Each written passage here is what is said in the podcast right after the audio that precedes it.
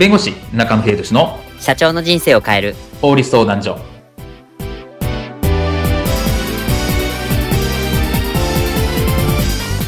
こんにちは弁護士の中野秀俊です。こんにちはアシスタントの堀内隆です。この番組は IT 専門の弁護士中野秀俊がこれはすぐに使える法律主に企業法務の知識を分かりやすくそしてちょっとコミカルにお伝えする番組です。よろしくお願いいたします今回のテーマはこれは大人の必須科目。投資詐欺に絶対に引っかからない3つの方法。というテーマについてお話を伺いたいと思います。投資詐欺。巷でよく聞くんですが、まあ、なかなかこの詐欺っていうのは後を絶たないっていうのが現状だと思います。まあ、こういった報道を聞くと、まあ、バカバカしいなというふうに思われるんですけど、もし自分だったら絶対に引っかからないと言えますか？ということで、投資詐欺についてこういったシーンはありませんでしょうか？んふんふんふん。社長、なんかご機嫌ですね。美味しい話でもあったんですか？おい失礼な。うまい話があったんだよ。いいや、一緒なんだけど。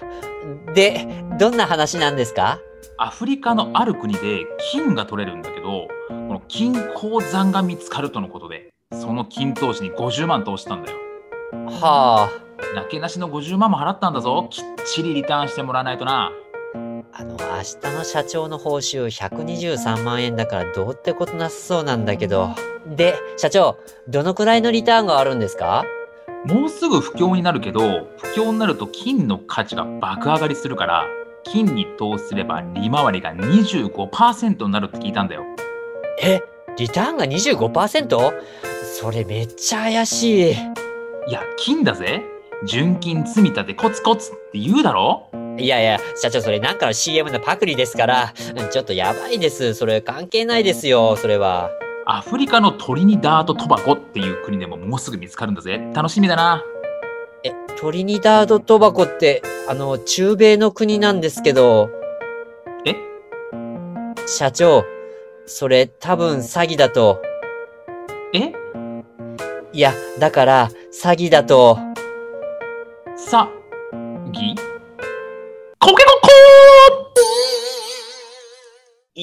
それは鶏。今回のテーマは、これは大人の必須科目、投資詐欺に引っかからない3つの方法というテーマなんですが、まあ本当あれですよね、投資詐欺って、ちょいちょいあのこのニュースになるんですけど、これまあ本当後立たないですよね。もうそうですねもう昔からあるもう投資詐欺っていうのはたくさんあるっていてもうニュースになってるだけでも結構な被害額があるっていうところなのでまあ本当になくならないというか、まあ、今、と特にこういう時代ですね、うん副業がどうだとか、うんえー年金がどうだっていう時代なので結構やっぱ多いかなっていう印象がありますね。うん。まあその中でも一番この引っかかるっていうポイントが、このいわゆるリターンですよね。この投資し、投資するからにやっぱリターンがないとっていうところがあるんですけど、そのリターンがやたらそのなんか、えっていうようなあの数値がこう見られまして、今回寸劇で言えば、このリターンがまあ25%とかっていうふうに言ってたんですけど、これってあり得るリターンなんでしょうか？そうですね。これ多分一般的な多分リターンみたいなものを理解した方がいいかなと思っていてですね。はい。でも日本の銀行預金に預けてると、今年利ですね、まあ、0.001%なんですね。低いですね。で日本国債ですね。で、10年ものとかのに日本国債でも年利0.1%。ああ。で、まあ、最近よく聞くそのインデックスファンドって言って、はい。えアメリカのこの S&P500 とか、まあ、うん。世界株って株式投資。で、まあ、いけてる、上位いけてるやつのこう投資信託みたいな、インデックスファンドみたいなところでも年利大体5%ぐらいなんですね。うんうんうんあとヘッジファンドって言われている、まあそういうリスクヘッジするためのファンドみたいなところに預けても、まあ言って10%とか、いった年利ですね、10%みたいなところなので、で10%なんですね。そうですね。やっぱり、やっぱり大体やっぱり5%、まあ10%以内ぐらいなところで運用するっていうのが、まあ基本的な年利ですね。というところがあるので、まあうん年利25%、もちろんそういう商品もあると思うんですけど、やっぱぱりリスクがそれは大きくなるし、り、よくあるのは月利10%ですとか、1年で倍になりますね。みんな100%ですみたいな、そういった商品もあったりするので、そうなってくると、まあなかなか、あの、ちょっと疑った方がいいかなっていう感じだと思いますね。月利10%なんてあり得るんですかね 本当にっていう感じなんですけど、そこでもやっぱり引っかかるんですよね、そこの。まあそうですね。月利10%だと1年経ったら倍になるので、まあそうなってると、やっぱり、ああ、1年で倍か、みたいなところでなる。で、あとその、いわゆる仮想通貨とかって今流行ってるんですけど、はい仮想通貨そうやって倍になったりとか10倍になったりとか実際してる部分もあるので、そうはい。ねえーここの商品もなるんですみたいなところで詐欺が横行してるみたいなところあるかもしれないですね。まあ、そうですよね。特にその、多分これそうなんですけど、自ご自身がわからないところにこんな美味しい話があるんですよ。知らなかったでしょとかってなると、なんか引っかかりそうな感じがしますよね。そうですね。あの、まあ、よく言うんですけど、まあ、うちも法律事務所なので、はい結構その投資詐欺の相談はいみたいなのが来るんですね。ええ。まあ、その方たちにやっぱりこう、共通してる、詐欺被害に遭ってしまった人たちに共通してる部分としては、ええ。まずその自分が投資した商品とかが説明ができないんですね。仕組みが分かってないというか、ええ。ななんか儲かるからとか倍になるからとはい。かっていうのに投資していて、実際実際どういう商品なんですか？どういうふうに説明されたんですかって言ってもよくわかりませんとか、いやなんかオーストラリアの金脈にあの投資するっていうふうに言ってましたとか、はまあそういう形でよくわかってない部分があるんですね。ええ何、わけのわからないものにつぎ込んだってことですよね、それは。ああそうですね。なんでその、よく言うんですけど、投資詐欺の話って、まあ、なん、一見まともなパンフレットとか、はい一見まともな説明とかもしてるところが多いんですけど、ええやっぱり点と点が繋がってないっていうんですかね。なんでそのリターンがは入るのか、うん。なんでこのお金入れたお金がどういう風に回ってリターンを得るのかっていうのが、まあ、ストーリーとして繋がってないっていうんですけど、まあ、そういうのが多いので、まあ、ちゃんと自分でそれ説明できますっていうのはまず考えた方がいいかなと思いますね。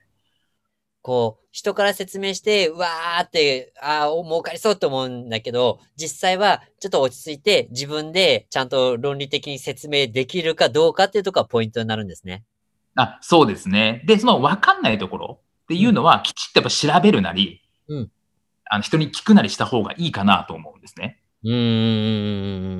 ん。なので、例えばオーストラリアの金脈に対して投資するっていうんだったら、本当にその金脈あるのかなとか、どこにあるんだとか、っていうところですね。そういうところにもきちっとやっぱり、あの、調べるっていうところ、人に聞くっていうところ。うんうんちょっとでも分かんないところがあるんだったら、やっぱちょ一回立ち止まるっていうのは大事かなと思いますね。まあそうですよね。まあその、そもそもその事実があるのかっていうところと、まあその事実があって、そこがどのようにこう繋がっているのかっていうところが、事実関係が裏打ちができないと、これはちょっと厳しいですよね。そうですね。で、やっぱ一番怖いのはこれ、投資詐欺みたいな案件に投資してしまうと、実際取り戻すのがほぼ難しいっていうところなんですね。あ、そうなんですか？じゃあ、裁判やればいいじゃないか、騙された詐欺なんだから取り返せるだろうって話なんですけど、はいもちろん裁判もできます。はい。で、判決も出ると思うんですね。はい詐欺なん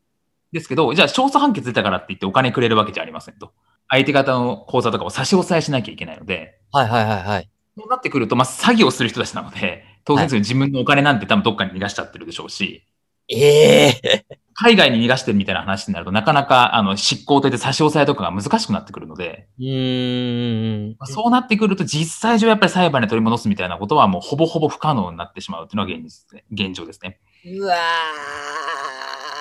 ー、裁判したとしてももう取り戻すのはもうほぼほぼ難しいっていうことなんですね。そうですね。まあ、あの警察に告訴して取り調べてもらって、まあ、そこから示談で引っ張るとかっていう、で、成功した例はあるんですけど、やっぱ非常に時間もかかるし、はい。え成功確率も高いわけではないので、もう本当当に引っかからないというか、もうそれしかないかなと。で、引っかからないポイントとしては先ほど言ったところをきちっと守って疑問に思ったところはやっぱり調べるなり人に聞くっていうのが大事かなと思いますね。はもう元も子もない話になるんですけど、結論引っかからないことに越したことはないっていう、これしかないってことですよね。そうですね。やっぱり投資詐欺はどっかにおかしいところが必ずあるので、リターンであったりとか、はい話、その利回りの仕組みであったりとか、うんそういったところはやっぱ気をつけた方がいいかなと思いますね。はい。じゃあ、ということで、ちょっと今日まとめ、3つの方法としてもう一度まとめたいと思うんですけど、えっと、怪しい投資に引っかからないために、1つ目が、えまず、ご自身で仕組みが説明できるかどうか、点と点のストーリーの辻褄が合ってなければ、もうこれはダメっていうところが1つ。2つ目は、まあ、高額のリターンっていうのは、も、まあ、そもそもありえない。まあ、25%とか30%とかっていうのはもう基本的にありえないっていうこと。で、3つ目は、まあ、あの、説明できないところは、その調べたり、まあ、事実関係があるかどうかっていうのを徹底的に、その、例えば勧誘する人なり、主催者なりにま質問をして、それでも裏打ちが取れなかったら、投資をしないっていうことですね。はい、そうです。